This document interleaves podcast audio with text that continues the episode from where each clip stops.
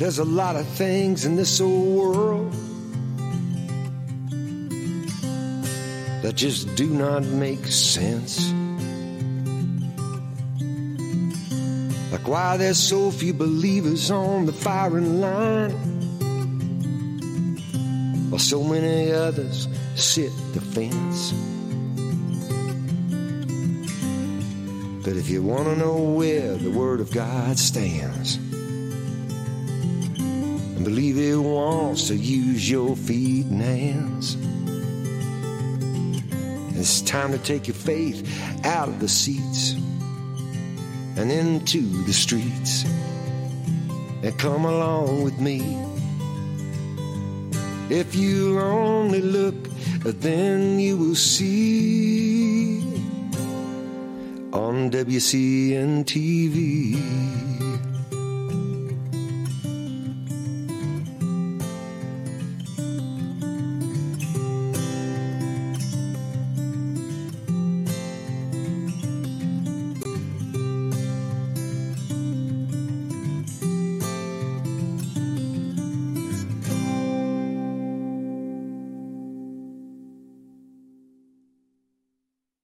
Everybody, and welcome to today's WCN TV. This is Tuesday, October 4th, 2022.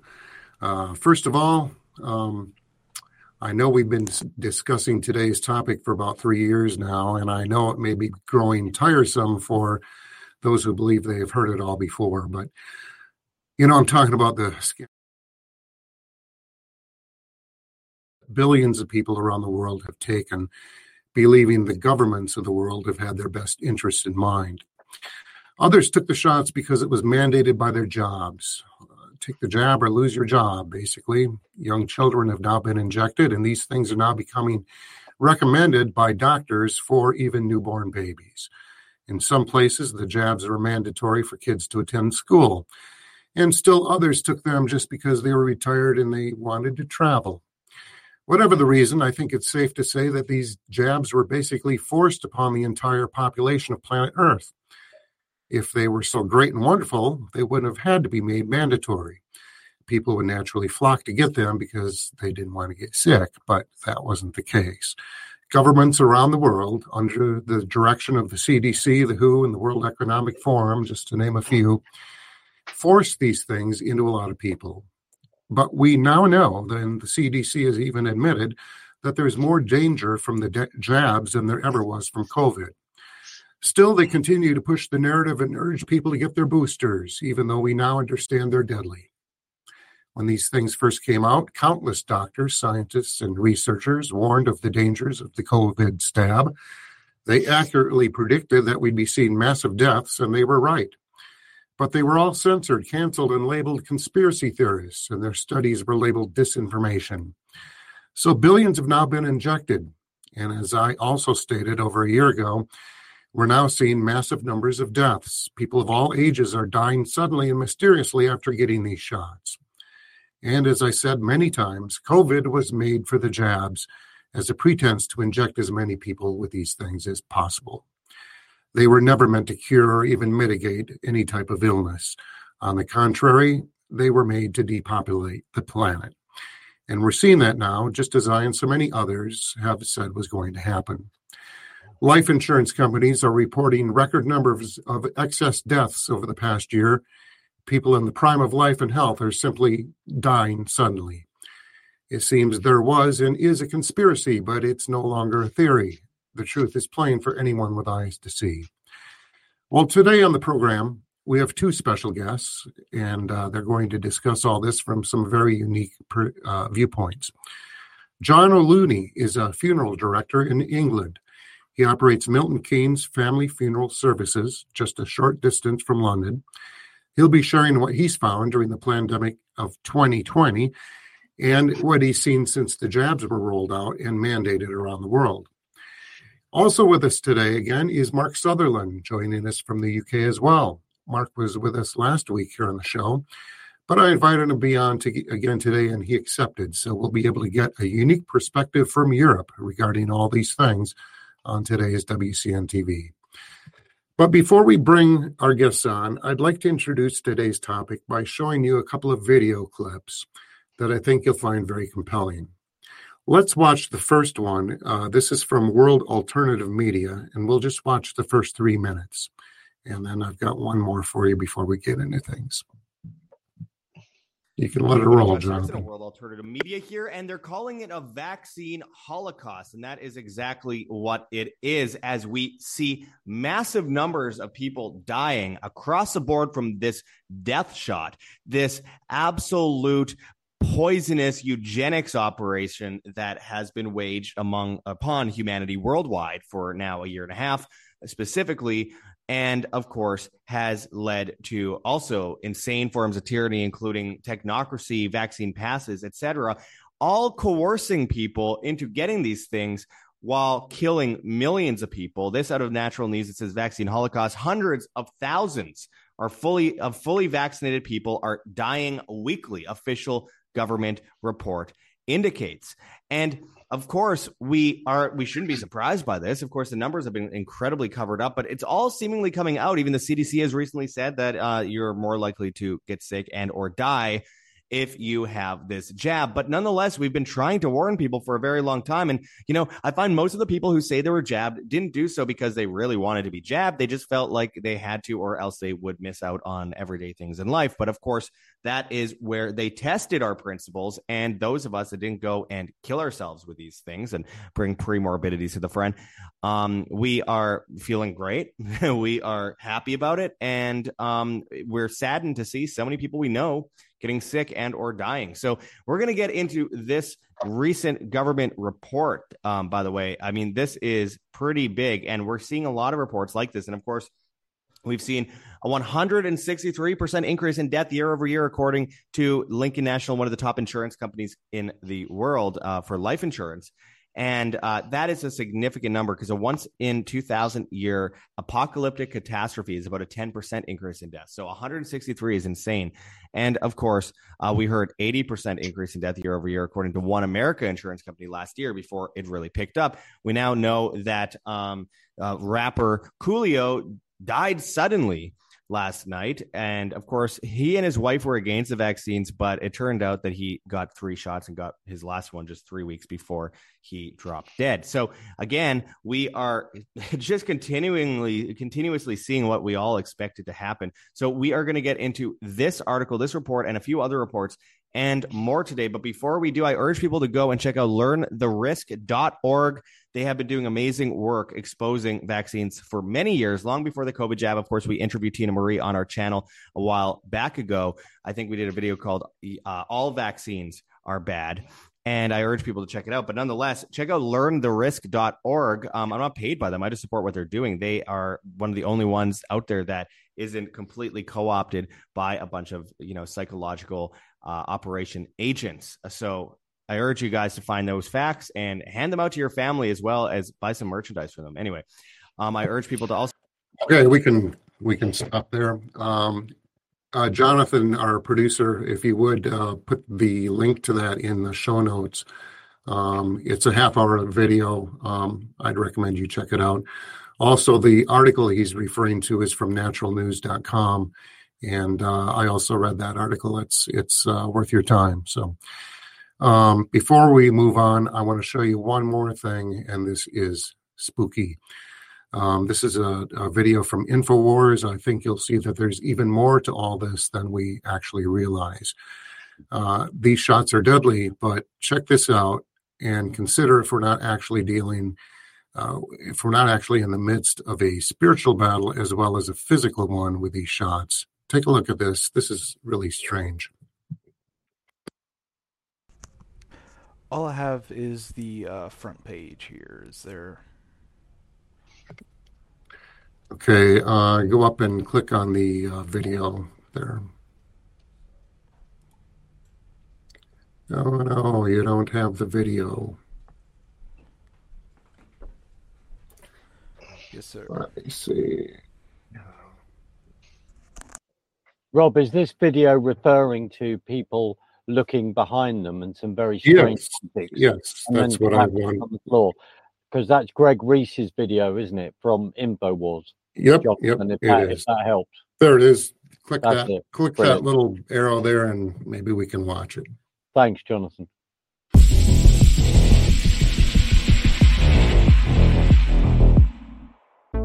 After Europe approved the COVID vaccine for kids, excessive deaths among children increased by 755%. Recent studies now prove that the COVID vaccines are being transmitted to children through the vaccinated mother's breast milk. A recent Harvard study shows that the COVID vaccines are far more dangerous than COVID 19 itself. And the CDC has quietly acknowledged all this. All of these facts were once explicitly labeled false by the mainstream narrative. The awakening masses are now aware that these experimental vaccines are deadly and that we are all being lied to. But we still don't know what these mysterious poisons are doing to our bodies. Macroscopic research has shown us that some of these vaccines contain graphene oxide and what appears to be self-assembling nanotech. Morticians have found massive inorganic so-called clots growing inside the vascular systems of the deceased vaccinated. And the FDA has been using transhumanist slogans to push the latest COVID booster shots. So it isn't surprising that people are now questioning the vaccine when it comes to a strange new phenomena being captured by security cameras from around the world. Several videos show people suffering from the same strange attack. First, they act as if they see something over their shoulder, compelling them to turn their head. As the head turns, the body follows. An arm lifts as if to point at what they are seeing. Their body then spirals into collapse and begins to spasm.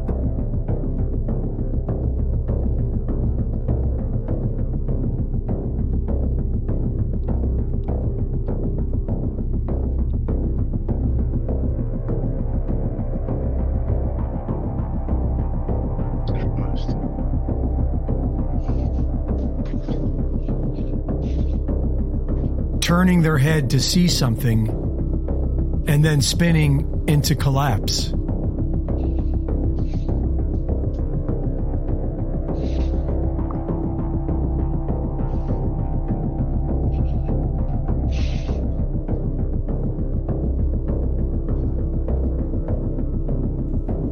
Just a quick question, sir. Do you want to pause it at the uh, train scene, skip ahead,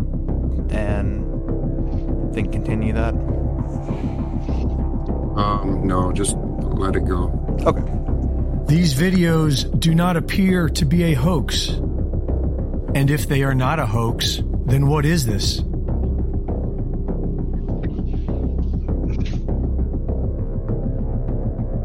It has people speculating about 5G and has others thinking about CERN.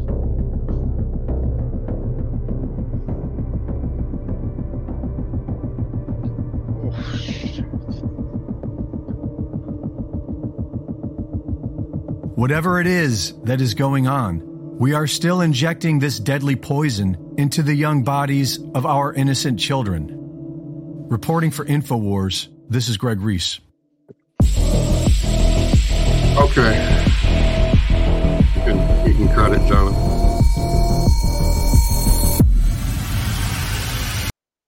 There you go. What is that, folks? What is that? So anyway, John and Mark, thank you for staying up late with us. I know it's it's uh, past your bedtime where you guys are, um, but I appreciate you staying up. Um, welcome to the program. I'm eager to get into our discussion, and I'm sure you are as well. So, John, uh, let's start with you. Tell us a little bit about your background and and what it is you do as a funeral director. Uh, so first of all, hi Rob, um, thank you for having me on the show. My name is John. Uh, I'm a funeral director based in Milton Keynes in the UK, and I run Milton Keynes Family Funeral Services. I've been a funeral director for around 15 years now. nearly 10 years of that was spent working for the Cooperative Funeral Care, who is one of the major funeral providers in the UK. Um, I the first five years was really good. The second five years, not so good because the bank collapsed and they brought the money men in. So I left and I set up on my own five years ago, and I've been a funeral director ever since. You know, running my own funeral home. And Mark, uh, maybe you could give the folks a uh, short introduction on you on your career. Um, I have the privilege to uh, broadcast on your side of the pond. I work in TV and film. Um, I've made a, a number of uh, short films that have won awards on both sides of the pond. And uh, my film Between Lambs and Lions was made to try and wake up uh, America to the 2016 election. The last short film I made was uh, produced was a short film as a warning about communism. Um, can I just say, John O'Looney, it's absolute privilege to be on this show with you. We have a few mutual contacts, friends. One is Kate Shemirani, and the other the other is Peter McIlvenna. I think you've been on his show, which is Hearts of Oaks. I, first of all, I would like to public publicly say on my on my own behalf and and other people in this country that we are extremely grateful for all that you have done, are doing. We're also very, very grateful that you are safely out of hospital and all of that. And uh, thank God for your deliverance there. And would I would love to. There are a number of things I want to talk about, but I just I just want to say that, John, and thank you sincerely from the bottom of my heart because I see you. I know you are extremely humble and very unassuming, but we see you as an extremely brave man and very grateful for for the fact that you have spoken out in the way that you have. Thank you. Thank you very much. Um, I'll be honest, it, it's um, solely because I care very much about other people, mm. probably mm. more so than myself. Um, if I cared more about me, I would have never said a word. I'd just take the money, you know. So thank you for the kind words. I can assure you, there's nothing special about me. I just care very much about other people. Well said, John. Well said. Um, just so people are clear, you're not denying that the uh, SARS-CoV-2 virus is real, are you? Um, There's definitely something that is um, people are being taken ill with, but I suspect that the majority of, of the damage is being done by the cure and also by the clinical decisions being made um, when people fall, fall ill. And, and I can go into that in a bit more detail about my own experience um, within the hospital system. I've had a unique perspective. Um, so, so um, you know, when you're ready, I can cover my hospital stay and kind of explain to people. Yeah, what, yeah. Why don't you Why don't you tell us about that? Uh, because okay. you, were, you were in the hospital, and uh, yeah, definitely, yeah, definitely It was uh, very unwell. Yeah. No, so um, I'd uh, been dressing, washing and dressing people um, labeled with COVID for around two years. I've never worn a mask. Um, I've never um, been given any any of these jabs. I refuse to take them because I, I see who exactly who is dying on the coal face. You know, so um, I've been reached out to by a number of people. Uh, more than I ever thought I would speak to. I've kept the company of people who, um, you know, very eminent people, um, very distinguished people, people I never thought I would ever be interested in speaking to me. Um, in November of 2021, I spoke to, I had a guy call me who told me he was um, British intelligence. Now, I take these kind of things with a pinch of salt, you know, but I'd listened to him and he was talking to me for, I don't know, about 20 minutes. And I listened to what he said, and what he said was very compelling. So, one of the things that he said um, was that I was a person of interested, uh, a person of interest, and I would be targeted as such. Now, I, I kind of listened but didn't listen. I've been very open about who I am and where I am, and the idea of that is to verify who I am. You know, I, I it's no good me saying that I've seen these terrible things as an undertaker if I'm then not going to reveal who I am. You know, there's no benefit to to humanity if I don't identify myself and can be verified for to, to for the authenticity of who I am and what I'm saying.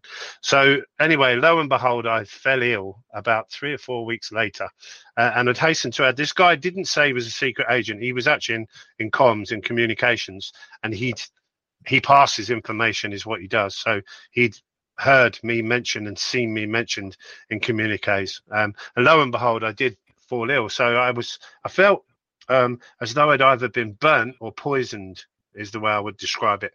Um, I was short of breath. Um, so I went to hospital. I was seen by the triage staff in the hospital. Well, it was very interesting actually because the ambulance arrived.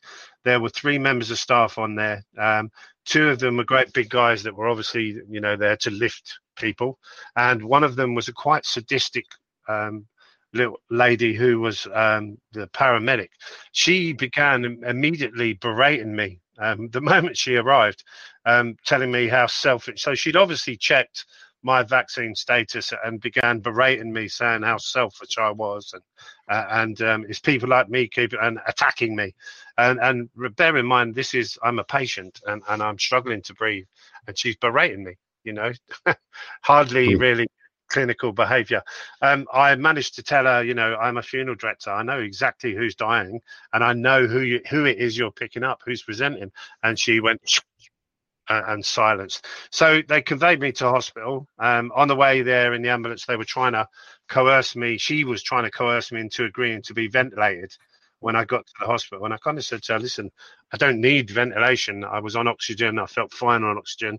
There was no need for me to be ventilated. So I went into triage at the hospital. Um, I was the only one in there, despite despite the fact that the mainstream media were reporting they're overrun.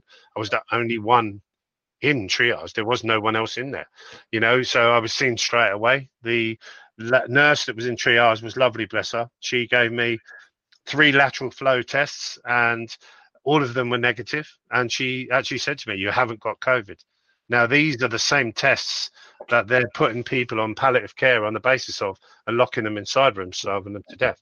So I was then, um, nonetheless, they admitted me because obviously I was short of breath, um, and I was placed on a COVID ward. Now, this was early hours of the morning in um, towards the end of December.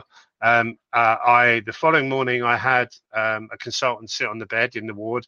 and it was Ward 22, Room One. There were four beds in there. Three of them were occupied. I was on one side two guys opposite, two COVID patients. So the the consultant sat on the bed and he led with the line, "I'm here to save you life from from COVID." So I kind of said, "Okay." I said, "You have looked at my notes?" And he said, "Yes." And I said, well, "You are aware then I've tested negatively for COVID."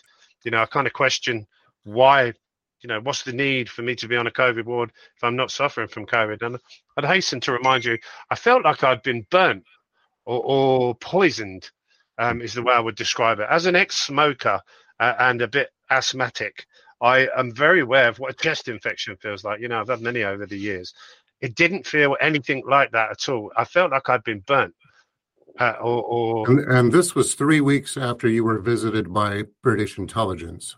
yeah, no, they called me. So the guy called me. He okay. on the phone, yeah, withheld a number, and I I chatted to him. So um, he sat on the bed, this consultant, the following morning. He said, We're here to save your life. Um, he had a girl with him who didn't say anything. So I said, "Oh, how are you going to do that?" He said, "We want to start you on remdesivir." So mm. I kind of, well, I kind of said to him, um, mm-hmm.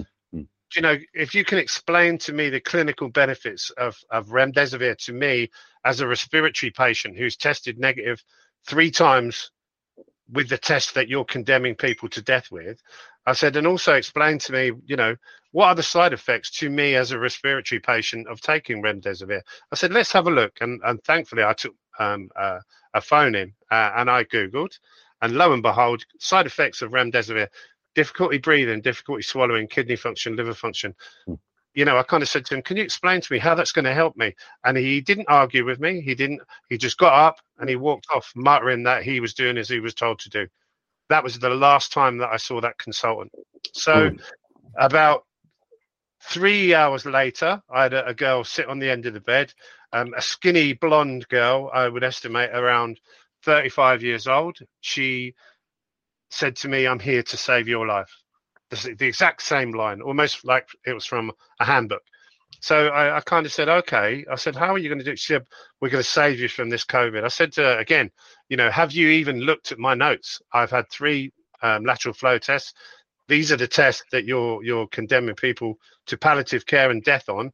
All of them were negative. My wife was tested three times at home by a, her sister's a teaching assistant and has access to tests.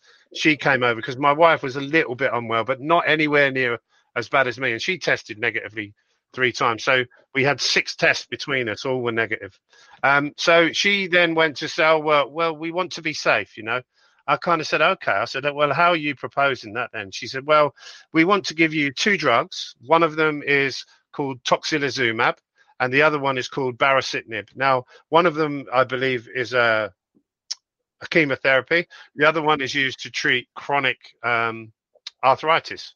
Um, so I kind of said, okay. I said, well, give me the spelling. And I said, let's have a look at the fi- the side effects and see what the clinical benefit would be to me. You know, while you tell me how they're going to benefit me.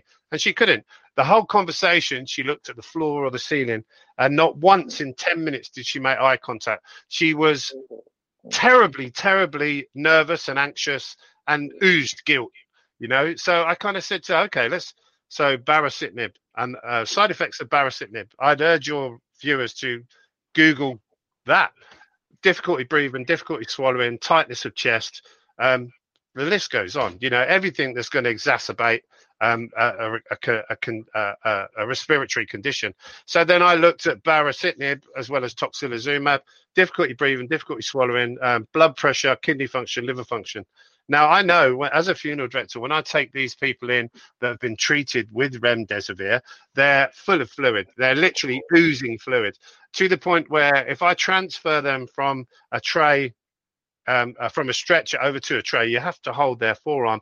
You leave an imprint in them where their kidneys have died um, and their body can't process fluid, so they fill up with water and they effectively drown. That's what happens when, with people that are given remdesivir. So here it became very apparent to me. You know, when I challenged her and I said, "Well, how how is that going to benefit me?" Oh, and she asked me to sign a waiver as well. So, in order to have, be given these life-saving medicines, I would have to sign a waiver. You know, so she tried to coerce me and frighten me into signing a waiver. And I kind of said, well, I'd rather die. No, um, I'm not having them. And I said, unless you can explain to me what the clinical benefit is to me and how difficulty breathing, difficulty swallowing, tightness of chest, and wheeziness is going to help me and be beneficial as a respiratory patient. She couldn't. She got up and she scuttled away like a rat. She oozed guilt, you know. So it became very apparent to me then that what they wanted was the dominant, well-known anti-vaxxer from COVID. That's what they wanted.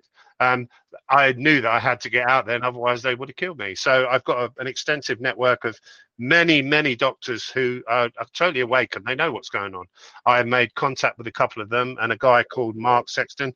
One of them agreed to travel with him to the hospital to advocate for me medically, and then I had a three-hour battle to discharge myself. They called security on me and threatened to arrest mm. me yeah, it was insane. Uh, and I kind of said, so what basis are you doing that on then? Oh, well, um, you're you're a health risk. I said, listen, I said this is hospital ward. This isn't a prison wing. You can't do that. And I'll be honest, whatever they nailed me with, and they nailed me with something, I know they did, um, it wasn't a good enough dose because if they'd have managed to put me out, they would have finished me off.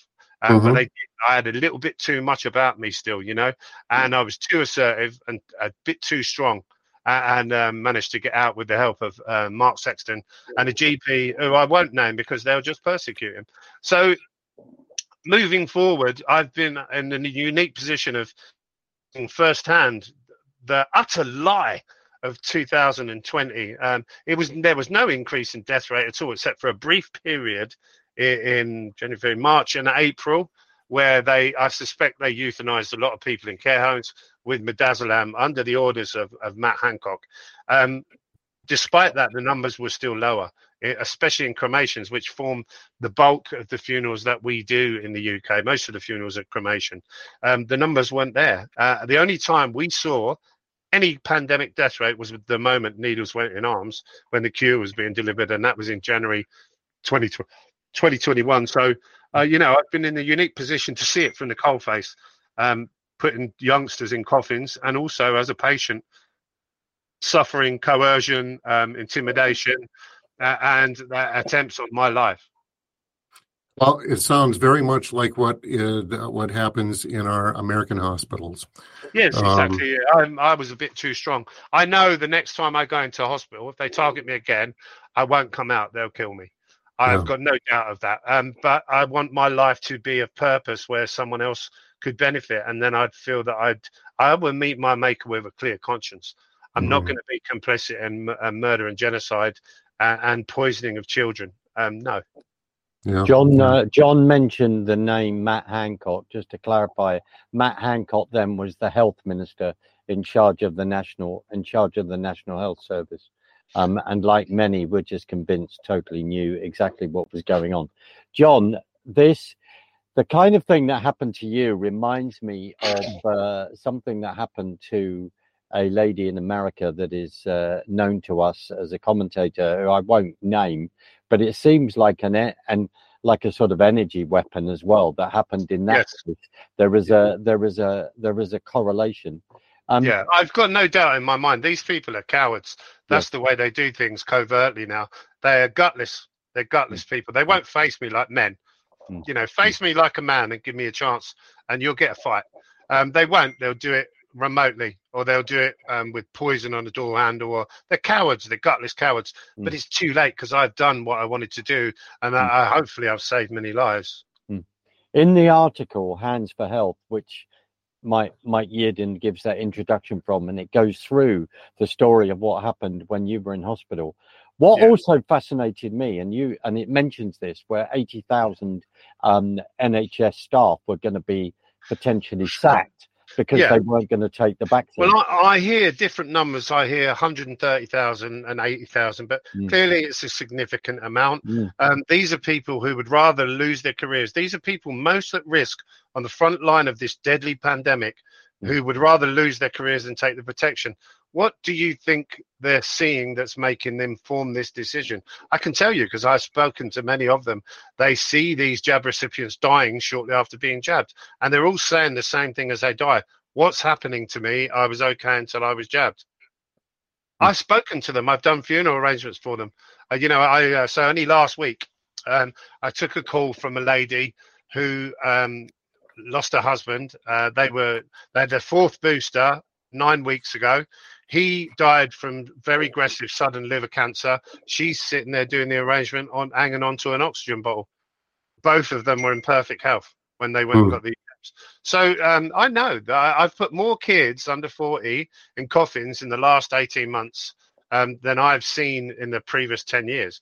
I, I- in fact, I've just been um, sitting talking to um, uh, Benton Faithful and uh, Richard Hirschman about that. They're both within the industry, both very funeral uh, experienced funeral directors, and are both openly talking about it now and spreading the word. And I hope that we can turn this around and and save humanity because they are targeting. It's a spiritual war. It's exactly what you said. I'd Mm. love to know the exact truth, but I can tell you it definitely, definitely is a cult. So, John, um, we've all seen the images of, of the blood clots that people are Yeah. getting, but these are not normal blood clots, are they? no, so these are uh, uh, now. There's a little uh, very interesting. So, if I cast my mind back about 18 months, I got a full-time BIE registered embalmer. He's a great guy, a really good embalmer, and he was complaining to me that he was struggling to embalm some people um, that we had in our care. Um, so we kind of looked at it a little bit more, and we thought perhaps the pump might want servicing. The pump has a built-in pressure gauge on it that is registering the right pressure. Um, so we suspected that there might be an issue with with clotting. We'd heard rumours of clotting. Um, we'd also seen um, Richard Hirschman talk in detail about what he'd seen as a a, um, a trade embalmer. Now, a trade embalmer, I employ my own embalmer. He works for me full time. Richard is a guy that goes, he's self employed. He goes from home to home. He does a lot of embalmings. He's a really good guy, very experienced. And he described in great detail the clots that he was pulling out of people. Now, I kind of suspected that's what that was. Now, my job as a funeral director is not to do post-mortems. We can't do them, you know.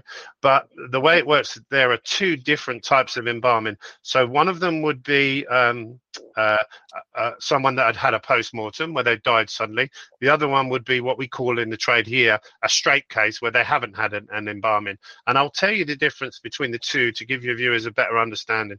So usually with an embalming with a straight case, someone that's an expected death and hasn't has a post mortem, we would make an incision just below the collar line um, into the carotid artery. We would cut the artery half the way through. The pump nozzle that pumps formaldehyde around the body using the arterial system goes into the artery and the top is tied off. We then pump formaldehyde, it goes around the body. It's pink in color. So as it goes to the extremities, you can see the color come back into people who are clearly pale because they've lost their circulation, haven't died. Now, we then when when you see that someone is pink all the way through you then take the nozzle out and reverse it so that it does the top of the head. Uh, and you know that that's the embalming process. Now with um, a post-mortem case you you have to clearly when someone goes for a post-mortem they cut them down the abdomen take the sternum out take all of the organs out um, inspect them take blocks slides toxicology.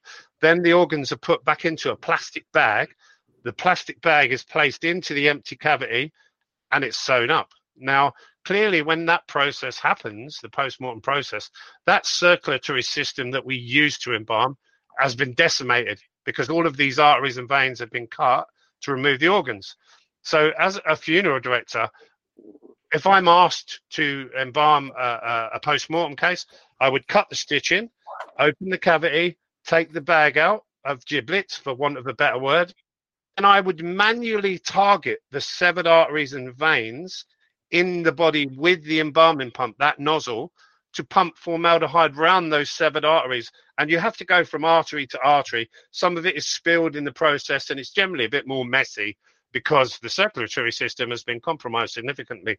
Now, when we uh, what we were waiting for was the planets to align let me explain i was waiting for a young man or woman uh, to pass away prematurely and to have been given a post mortem, and then for the family to ask me to embalm that person so that I could open them up and have a look at these arteries to see if what I suspected in this person was there.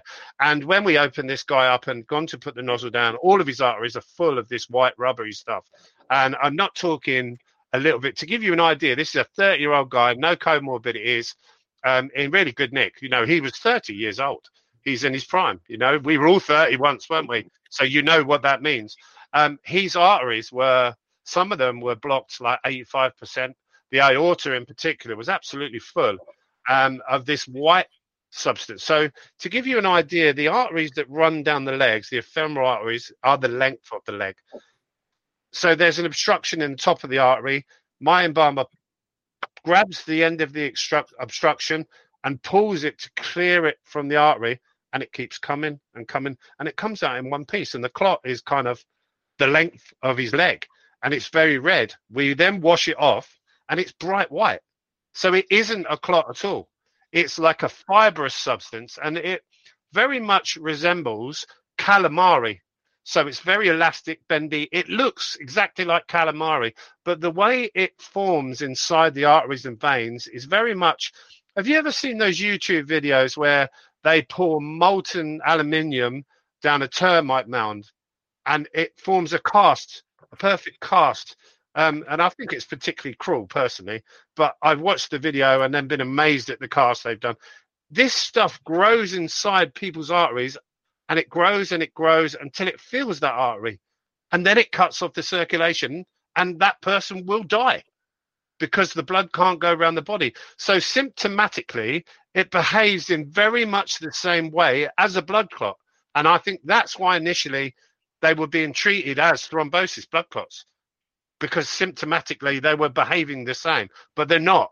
They're actually like a white fibrous growth. Um, so, so what how, how how long does it take for something like that to grow? I mean, what was the yeah. uh, time frame you know, between the time well, he, got he, he was a 30 year old guy.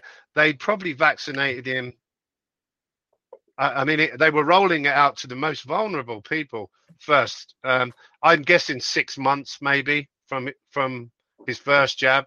Um, but again, I don't have a definite on that. So let me explain. What I think is happening is this: this stuff is growing inside some jab recipients. It's filling the arteries and they're dying, and this is why we're seeing footballers, athletes in record numbers dying in the field and being forced to retire, etc., etc.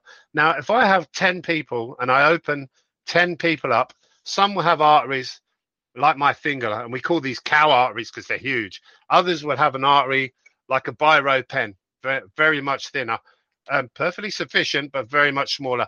So some have big, some have small, and there's a wide spectrum. Yeah. So if you had 10 kids and you line 10 kids up, all born on the same day, some will grow quicker than others, won't they? Because that's just the way life works, biology works.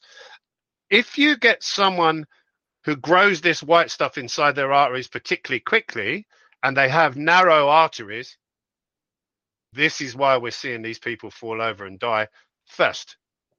Hmm. You know, so I suspect that is what we're going to see. And as time goes on, these people are going to uh, suffer the same fate. You know, I spoke to, I've had a, I've been very humbled at the re- reception. People have said some wonderful things about me. Is, I, I, you know, there's nothing special about me. I just care very much about other people. But for some reason, people resonate to what I've said, and I think they look at me and they know truth oozes out of people uh, in the same way lies do. Mm. You know, you can see these politicians, the lies ooze out of them. It doesn't matter what they say. The body language is more revealing than what they're saying. You know, so, so I think people have, have seen what I've said. They know it's true. They're relating more to it as members of their family get sick and fall over and die. One of the uh, the side effects of that is I get a lot of people reach out to me and they then furnish me with the details that I didn't know because they're doctors or they're nurses. And I've had dozens and dozens and dozens call me and cry down the phone, please save us. You know, thank you for all you're doing. Please save us. Uh, so, so you end up becoming quite educated as as to what is actually going on and what what's happening. Uh, and um, I've got no doubt in my mind what is happening. This is um, this is Agenda 2030. Uh, there's no two mm. ways about it. Mm. It's not just um, mm. husbandry and thinning the herd. It's a financial reset because all the money is gone. There's only fiat currency there. There is no money. They've done it all.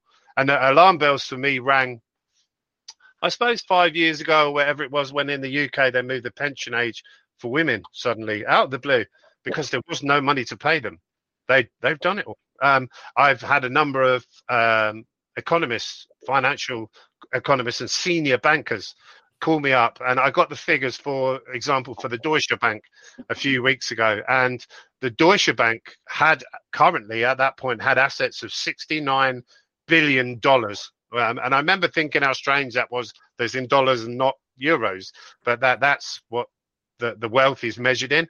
And they have a deficit of 129 trillion. Wow. Yeah, so wow. it's uh-huh. unrecoverable. So if the Bank of Germany is in that position to people like BlackRock, Vanguard, it's a fair bet that everyone is in the same position. So I think we're all on borrowed time financially. It's very much easier to kill people off than it is to pay their pension that they haven't got.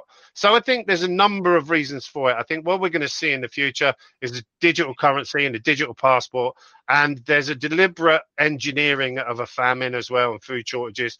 You'll need a, a digital passport, um, a digital ration card for example, to uh, they tried offering the digital passport in uh, Europe last year. It wasn't embraced. People turned their nose up, uh, and as a result, um, you'd think they would have disbanded. They didn't.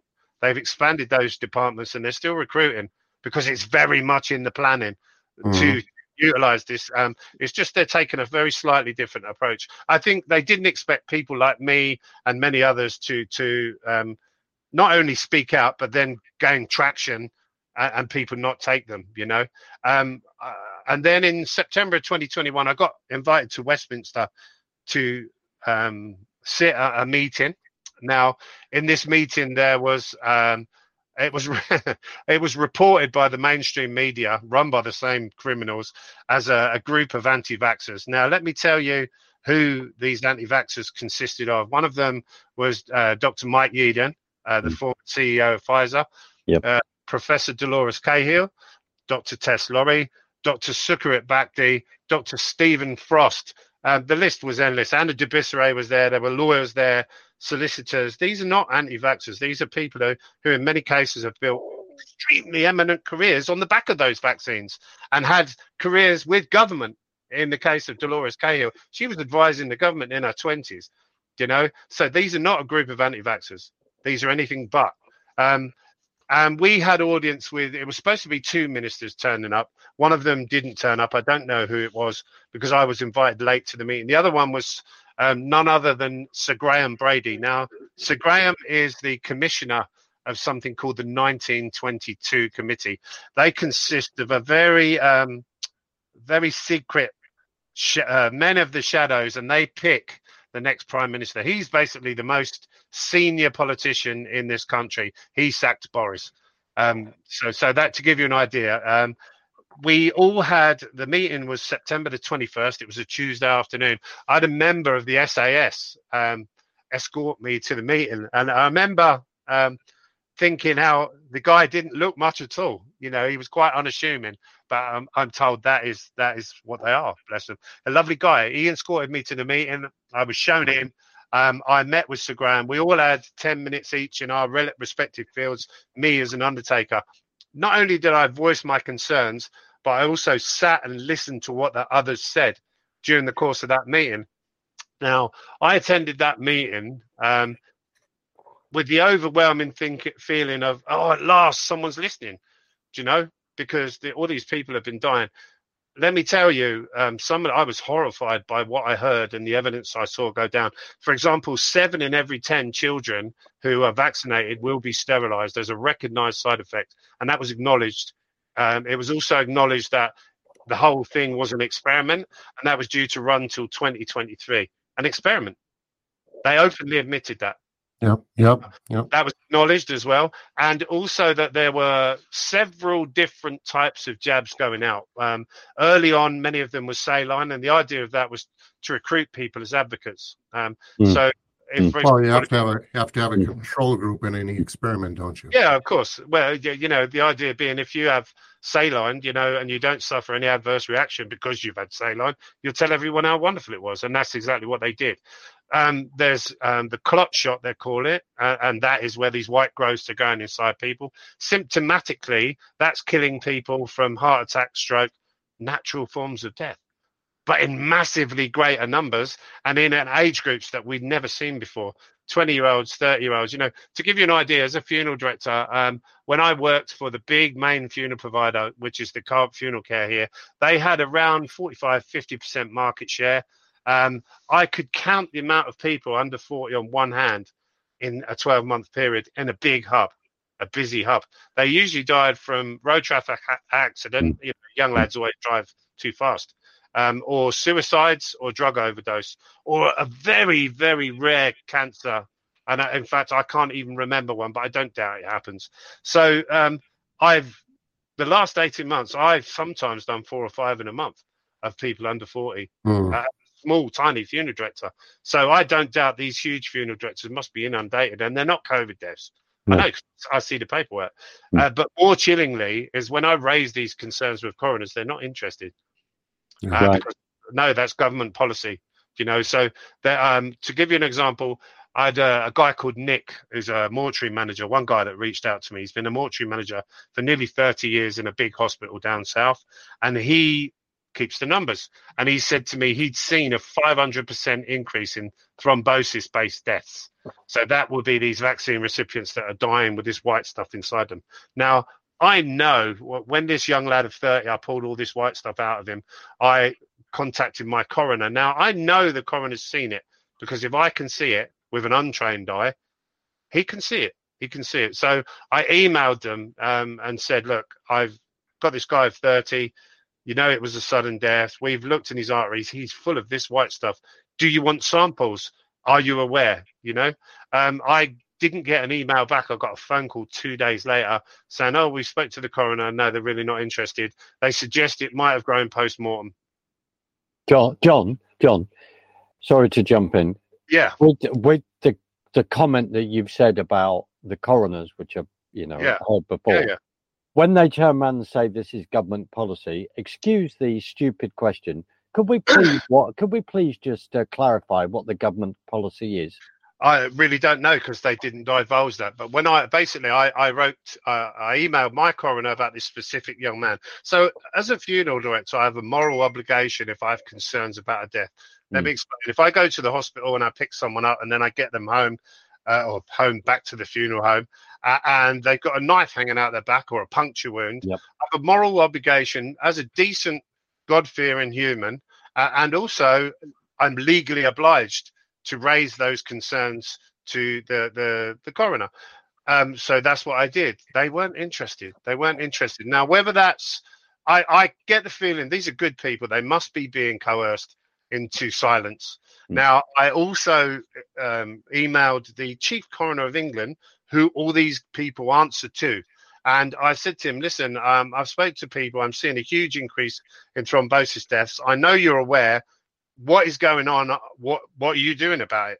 And I didn't get any reply at all. And that was despite CCing in 40 doctors who are all very awake. And I can tell you there are hundreds and hundreds of GPs, many of them I speak to on a weekly basis, who are totally disillusioned by the uh, the GMC. It's they're finished. The GMC is finished in all but name here. So, Mm. yeah, totally, totally. They all know what's going on, but they value their direct debits and the lifestyle yeah, that a GP salary affords them. And I understand that. I get that. You know, we've all been enslaved to the moneylender, haven't we? So Yeah. they're reluctant to speak out. But but what we're seeing, uh, uh, so I sent him another email three weeks later, and again I CC'd in the likes of Dr. Tess Lawrie, Dr. Dolores Cahill. They'll tell you. They got copied in on that email. And I received about a week later, I got a reply from a secretary to the Chief Coroner of England saying, We follow government policy. That was all it said. right. So the G- GMC, just to clarify, uh, for American Americans, is the General Medical Council.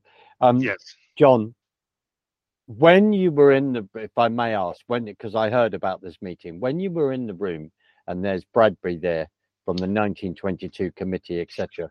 Graham Brady, yeah. Graham Brady, sorry, Graham Brady, I'm sorry.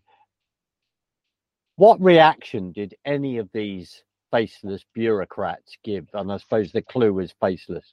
So he was in there uh, on his own. There was only one minister attended. He knew. He knew. Hmm. He he openly admitted um, it was above his pay grade. There was nothing he could do. He could do. He would do what he could, but he couldn't promise anything. Um, it was also put to him at the end of the meeting that when the masses find out what you've done, there'll be civil war.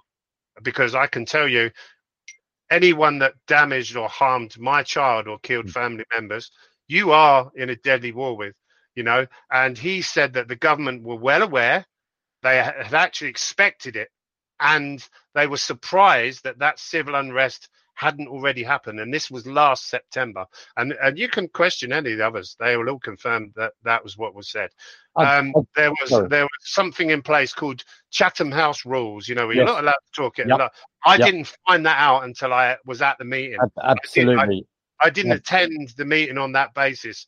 So, for my mind, Chatham House rules is great if you're forging foreign policy. I totally get that. Or you're looking at an economic deal. I totally get that. When you're talking about poisoning children, I don't care about Chatham House rules. Well, let's just quickly say something about Chatham House. Chatham House is the British equivalent of the Council of Foreign Relations for our American listens, listeners. Mm. They they have access to the Foreign Office over here.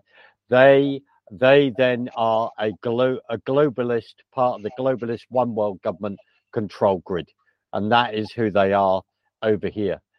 John, the government? You you just hinted at this. So I got the impression that Sir Graham is a man sitting on Mm. the fence. Is he complicit? No, I believe him. I think it is above his pay grade. He looked shocked. He looked very uncomfortable. He was surprised that we knew what we did. I can tell you that. And I suspect he wasn't there to listen as we hoped he would be. He was there to report back. Um, I got the impression with Sir Graham, and I'm good at reading people. He's a man sitting on the fence, deciding what side of the fence to fall on. There's a seat on the ark for him if he plays his part. And if it all comes on top and we hang these bastards from lampposts, Mm, mm. he'll be a savior. You know, that's that's where the position is with Sir Graham. It upsets me because he's a, ma- a very powerful man. Yes. Um, it is above his pay grade, but he should still be a man of integrity and honor. And what he's doing is hasn't a shred of decency in it. That's the bottom line. When the government turned around and say that they were expecting civil unrest, etc., etc. Yeah. What yeah. what a what have they got up their sleeve if they're if they're well this is what the huge number of um, super prisons have been built for they're preparing um, the the the i've been told by various sources there are a growing number of un troops being pushed into the country um, ready for any future lockdowns they will be and they're being trained to go door to door i tell um, i was told they're being trained in antalya in turkey and in the west of ukraine by pre- predominantly the black watch regiment how true that is, I really don't know. That's what I was told, and that was by British intelligence. Right. So, John, um, the the I guess we'll call it a blockage that you that you removed from this young man. Yes. Sounds like it has, you know, six months, and it's that large. Uh, this stuff must be growing incredibly fast. I Do think you- um, it grows in some people quicker than others. You have to bear in mind they're not putting the same jab in everyone. I've had Yeah. people call me that have gone blind. I've had people call me that have got Bell's palsy. I've got people calling me that have got monkeypox. I've got, you know, th- so there's a range. If they only put one kill shot in people, it wouldn't be too long before the uptake was stopped. So they've staggered it. They've moved it about. They've changed batches. They've, you know, they've been very, um, Yeah, very Mike, Mike, clever. I mean, you have to applaud the evil genius, really, of Mm. it. Um, Mm. my you know, question, I guess, is: Have you been able to analyze what you've what you found? Do so you not personally, I, I don't possess a lab. I the I had one sample of four test tubes. That's all gone out to various people, um, because it's of little use. It's exactly the same. I could I could have held it up last week. I don't have the samples anymore. Um, it's exactly the same as what Richard Hirschman's got, and I've shown it on camera to many people uh, Uh-huh. um, that I've spoken to recently. It's identical. It's identical to the samples that Richard Hirschman has. I watched. Uh, I saw a report in the Epoch Times, and that was an analytical report, and it's very, very interesting the breakdown. So, Richard Hirschman supplied a lab with a sample, and they've given a breakdown, and I'll give you a, a link to that article if you want it, and it. It's a breakdown of what it actually contains. So, for example, normal blood contains lots of iron. There's virtually no iron in this stuff. Um, there's sodium in there.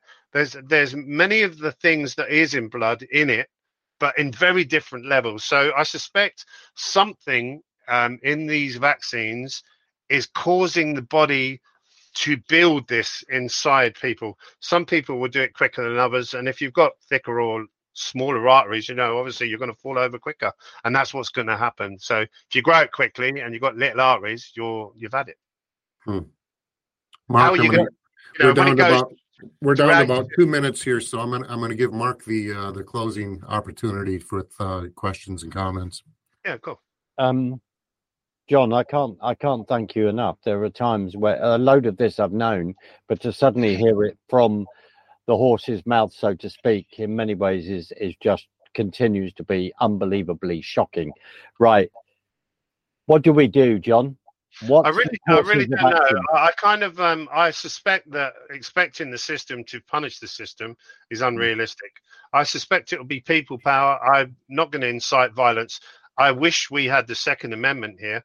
Yeah. Um, I can tell you, um, I don't want to commit crime, but you are entitled in law to protect yourself um, relative to the threat you face. Mm. Well, you answered your own question. Do I do I condone fighting them? No, because that's what they want. That's what they want. That's what they're pushing for. That's why they're making the economic climate more and more unreasonable because they want the warriors in us to go out and be violent so that they can round us up and then ultimately they'll be left with just the sheep. Uh, and that's what they want. They want civil unrest. That's what they've been pushing for because then they can up their game and they can be openly violent because of that civil unrest. You know, so I would urge everyone non-compliance turn your back on these people. Um, go and vote when time uh, is there to vote, and write across your ballot paper. I do not consent. consent. Right. And turn your back on these people. Um, they're engineering famines. Uh, you know, I've spoke to dozens and dozens of farmers. You've got people like Gates buying up mm. all the farmland and not mm. growing anything on it. Do, do you know, look at all the food centres that have gone up in flames. The big one in Paris recently. Yep. It's a concerted effort to deliberately engineer a famine, and I suspect what we'll see is a digital famine card you know, digital ration card coming on top of a financial collapse. It's already, they've already done, they've done all the money. There is no money. Mm. So, I folks, mean, I- I- for those of you who thought this was only happening here, it's not. It's happening. No, every- it's it's happening worldwide. Well, the target is is Europe and and America, and the reason for that is we um, equal around 25 to 30 percent of the global population, but we use around 65 percent of the resources. Um, that's why we are being targeted. That's why. That's exactly why they were. We're not seen as compliant. You know, the people they're bringing into the country are used to being dominated. They're used to having nothing, and these people are here to police us and replace us. Ultimately, it is that's going to happen throughout Europe. It's well underway. It's well underway. I, I just want to end by saying, please keep John, John in your prayers. Oh, do you know? I stopped worrying about me a long time ago. I'm not bothered about me. I'm not frightened of death. They can come and get me mm. tomorrow. I really don't care. I'm more bothered about you guys, which is why I speak out, and and I'll meet my maker with a clean conscience. I'm really not frightened. Well, If I hallelujah. was, I would never have said nothing. You know, Mm. I'd be like the rest, just taking the money, and I'm I'm not where I don't want to do that. I don't want to do that. well, Well, God bless you, John, and thank you for being here tonight. Uh, John's website, for those who would like to look him up, are is uh, mkffs dot co dot uk. That's John's website. Mark's website is marksutherland.org. And um, we are out of time about two minutes ago, so I I got to close this out. This went fast. This went faster than I was thinking. Oh, Um, do you know if you want to reconvene another time, I'd be more than happy to do an update in the future if um if we're allowed to do that if we're still here. Yeah. we, we we will do that, John, and I'm I'm going to give you a ring because I want to make contact with you. So thank you. Yeah, cool. You're more than welcome, and and thank you for listening, guys. And um, God bless us all. God bless us all, because the darkness is coming. Yes, it is. Um, I will not be here next week. Dr. Mike will be here the next two weeks for me. And uh, in three weeks, I'll be back with Judge Roy Moore as my guest. So we'll see you all then. Thanks. Take God care. bless. Bye. God bless.